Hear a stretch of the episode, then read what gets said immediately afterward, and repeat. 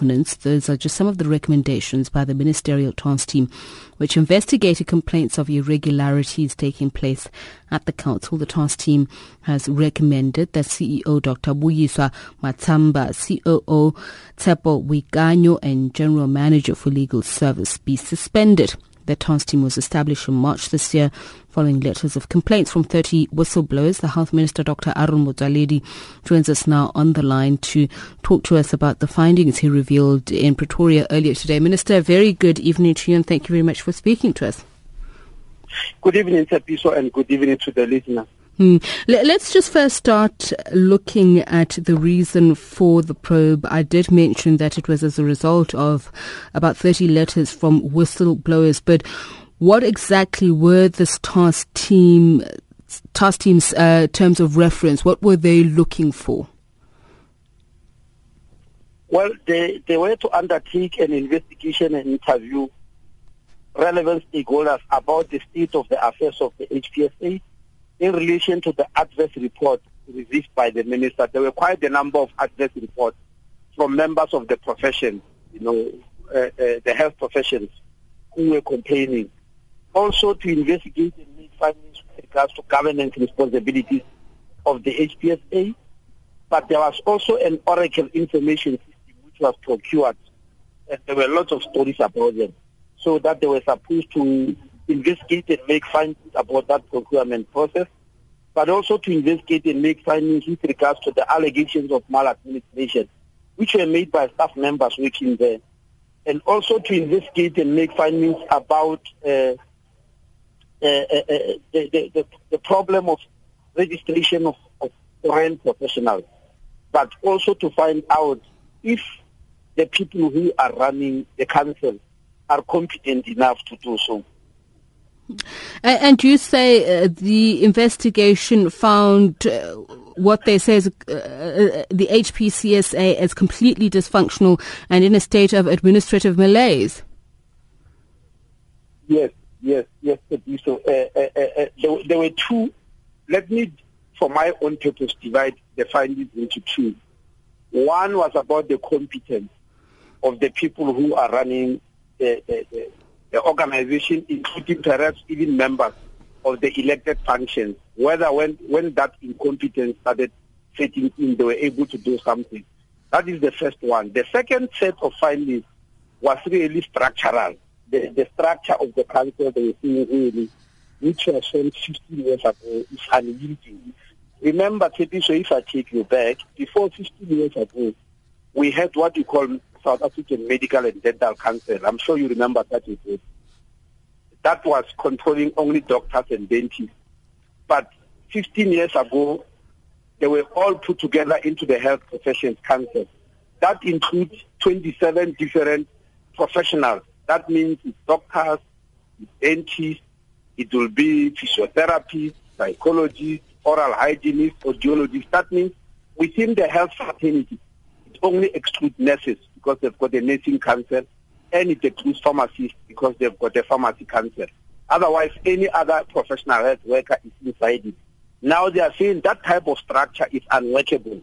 During the time of the medical and dental council, you, you, it was controlling only one group, I mean two groups of professionals, doctors and dentists. During this one, they're controlling 27. And they are saying there's no cohesiveness and coherence between them because they differ, they belong to quite different levels. For instance, some train only for a few weeks, others train for as, as long as 15 years, like a, a cardiologist, for instance, or a pulmonologist, etc., etc. And they are saying when they sit together in the same meeting to agree on, on certain things, they find it very difficult to have, to have coherence and cohesion. So that is the structural part which was also found that uh, we need to do something about it. Okay. Minister, we'll separate them into two as you've done and deal with them separately. But I'd like to first start with what the findings are in terms of the staffing. Now, for the benefit of the listeners, uh, the Health Professions Council of South Africa registers and manages doctors, dentists, physiotherapists and other health professions, including paramedics. So it's been said there's a state of multi-system failure. What have any of these professionals con- contributed to it, and what kind of transgressions are they also guilty of? Well, well, the, the, the issue of the findings here. The first one, as I said, is administrative one. For instance, they did find evidence of administrative irregularities, mismanagement, and poor governance. And they found that as long ago as 2011, the Health Professions Council itself, that means the council, the elected members, uh, put up a forensic investigation by KPMG, which found all these irregularities, and they gave recommendations, but they were never implemented. That means they were just left to go on. For instance, one of their findings is that the COO took the organization to court. He lost the case with cost, but he didn't pay the money, and the council just kept quiet and, and went on as if nothing has happened. So that's one of the findings. The other findings is that uh, numerous anonymous written allegations were, were also submitted about the fact that the governance of the structure is not doing very well. Now, then there is the issue of the competence of the three top people who are running the organization, the register, the chief operating officer, and the general manager of legal services. And they, they made uh, negative findings there. As I'm saying, the last finding is about the structural problem, which, which I said I emphasize is structural to make the organization unyielding. Hmm. And just on the issue of uh, tender irregularities, Minister, what were the findings there? Yes, no, no. The, the, this finding of tender irregularities, especially with a system called Oracle, uh, which is a registration system, this finding was made by the KPMG that uh, no tender, uh, uh, what you call, rules were followed. That means tender procedures, the, own tender procedures of Health Professions Council were not followed when they were procuring this system to the tune of 30 million. And now the, the, the, the thing is the KPMG petition did make these findings and put up very clear recommendations. They were simply not implemented. That is why the present committee I've instituted says I must give the council six months in which period they must come and show me a plan how they they are uh, uh, uh, implementing this recommendation. It actually, the finding actually says the, the findings of the KPMG are as relevant today as they were five years ago. And all those findings need to be implemented because that was a forensic investigation by the KPMG. And Minister, does that also mean they have that six months to look at whether or not they split the HPCSA into two as per the recommendation that it's too gigantic for it to fulfill its purpose? Just come again, Tsepiso. I'm saying that six months, Minister, is that the time they also have to consider whether or not to implement the recommendation that the HPCSA be split in two because it's too gigantic to fulfill its purpose? Yeah, yeah, definitely. It, it, it is the fifth recommendation. They are saying uh, if in order, in fact, the recommendation clearly says in the interest, best interest of the health of the country it must be split into at least two entities. The first entity being the Historic Medical and Dental Council, as we used to know it, because it constitutes, it alone constitutes a third of the Health Professions Council of South Africa. So they say it must be the first entity. The second one is what they propose to call the Health and Rehabilitation Council. That means where you you include those who are in the rehabilitative work, like physiotherapists, audiologists, speech therapists, occupational therapists, as well as psych, psych, psych, psychologists, etc., etc. Then they will form the second one.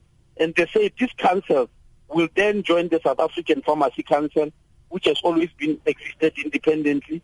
Then the South African Nursing Council, which also existed independently. And then uh, and other autonomous councils, okay. which form the statutory health professions of, of South Africa. When, when the Health Professions Council was formed, nurses refused to join they wanted to keep their own council.